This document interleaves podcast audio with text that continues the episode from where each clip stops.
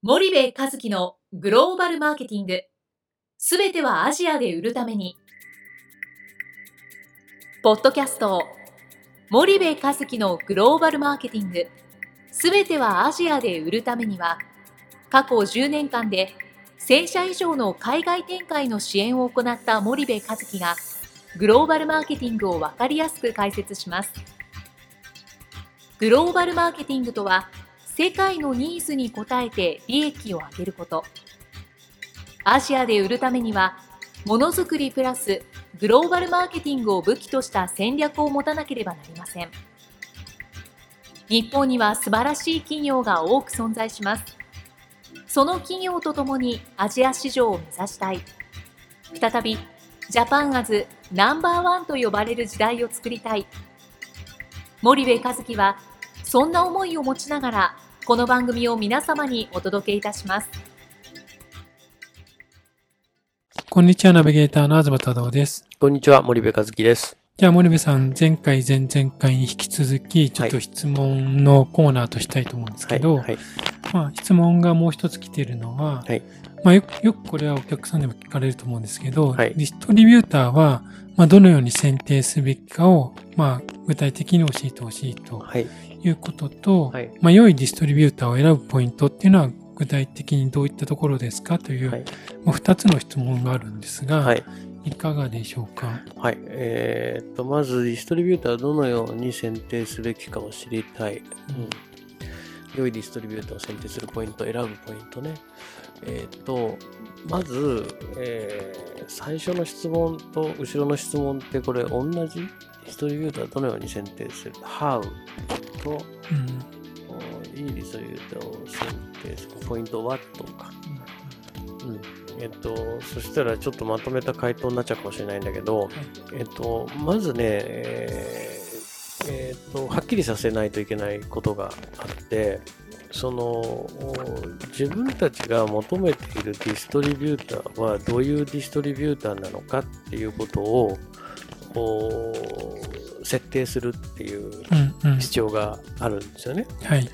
えー、セールス機能まで含めたディストリビューターを求めてるのか、デリバリーだけでいいのか、マーチャンダイジングの機能も求めてるのか、はたまたプロモーションの機能まで求めてるのか。で、その、どういう機能をディストリビューターに求めてるのかっていう基準をそのまず自分たちの中で明確に設定するっていうことが、あ最初の第一歩だと思うんですよ。で、えっ、と、一つがその機能としての基準。で、もう一つが、えっ、と、エリアうんうん。えー、例えばインドネシアだったらどのエリアに強いディストリビューターなのか？よくそのインドネシアでもフィリピンでもマレーシアでもタイでもシンガポールでもあのベトナムでもね全土をカバーできるディストリビューターなんていませんから、うん、えーと、どこまでの機能を自分たちは求めているのかっていうこととどのエリアの配下を自分たちは求めているのかっていうこととあと、その、小売種別、MT、TT、どちら、もしくは、えー、両方への配下を求めているのかっていう、この3つぐらいの分類で、自分たちが求めている機能、これをまず設定するっていうことが一番最初にやるべきなんですよね。うんうん、で、それができれば、えっ、ー、と、方法としては、なるディストリビューターをえっ、ー、と、まず可能な限り全部集めるっていうことですよね。ロングリスト作りっていうふうに言うんですけど、はいうん、なんか、たまたま味の素がここ使ってるからいいんじゃないかとか、たまたま何とかが使ってるからここいいんじゃないかとかっていう基準で選ぶんではなくて、とにかく可能な限り選択肢を縦に並べるっていうことがすごく重要で、うん、でその縦に並べたものをさっき決めた3つの機能、で判断していくと絶対評価できるじゃないですか。例えば自分はセールスの機能が欲しいって言ってるのにデリバリーしかやってないディストリビューターはバッサリ切れるし、例えば自分は3年で30億やりたいと思ってるのに売り上げが今5億だったら3年で30億自分たちの商品絶対回せないですから現実的にね。そうするとそこもバッサリ切れるんで絶対評価で、え今度ミドルリスト、ショートリスト化できるわけですよね。で、最後は相対比較で、えー、どっちの方がいいかっていうことを決めていくんだけども、その時に初めて、えー、スキルセットとマインドセットっていうものをこう天秤にかけて、最終的にはマインドセットで選ぶっていうことになると思います、ね、うんうんうん、これで回答できたかな。うん。ちょっと難しいですかね。もう一回じゃあ、うん、そのディストリビューターどうのように選定すべきかっていうところを簡単にまとめて教えていただきたいんです、ディストリビューターはまず自分たちの求めてる機能を決めましょう。はい。うん、どういう機能を、では役割だね。どういう役割をディストリビューターに求めているのか。はい。で、それが決まったら、とにかくその国のディストリビューターのリストをロングリスト化する。つまりは全部集める。で、集めたら、自分たちの欲しい機能を持ってないところを消去していく。はい。そうすると必然的に絞られてくるんで。うんうん、で、絞られてくると、今度絞られたあそのディストリビューターをそれぞれ比較して、うんうん、一番いいものを選んでいくと。うんで、その時には、まあ、スキルセットと言われる機能ですよね。はい、配下力、うん、それから資金力、うん、それから低反力、うん、僕はディストリビューターのスキルセットってのはこの3つが重要だと思っていて、はい、小売りにどれだけの提案ができるかっていう提案力と、うん、小売りにどれだけ配下できるかっていう配下力と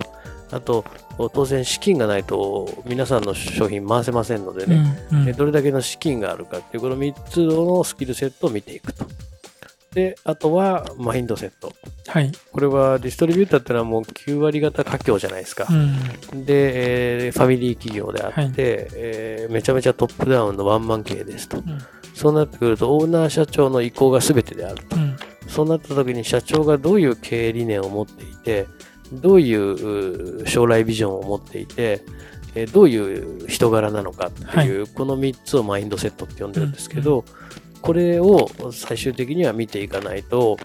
えー、いいスキルセットを持っていても、マインドセットが悪ければ、必ずしもいい方向には流れない。はい、スキルセットは少々足りないけど、最低限クリアしてて、マインドセットが花丸だったら、いい方向に流れる可能性は、あ全然高いですよ、と。いうことですかね。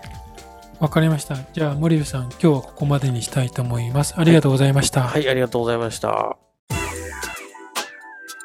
本日のポッドキャストはいかがでしたか？番組では、森部和樹への質問をお待ちしております。ご質問は、podcast アットマーク spydergrp .com ポッドキャストアットマークスパイダー grp.com までお申し込みください。たくさんのご質問をお待ちしております。それではまた次回お目にかかりましょう。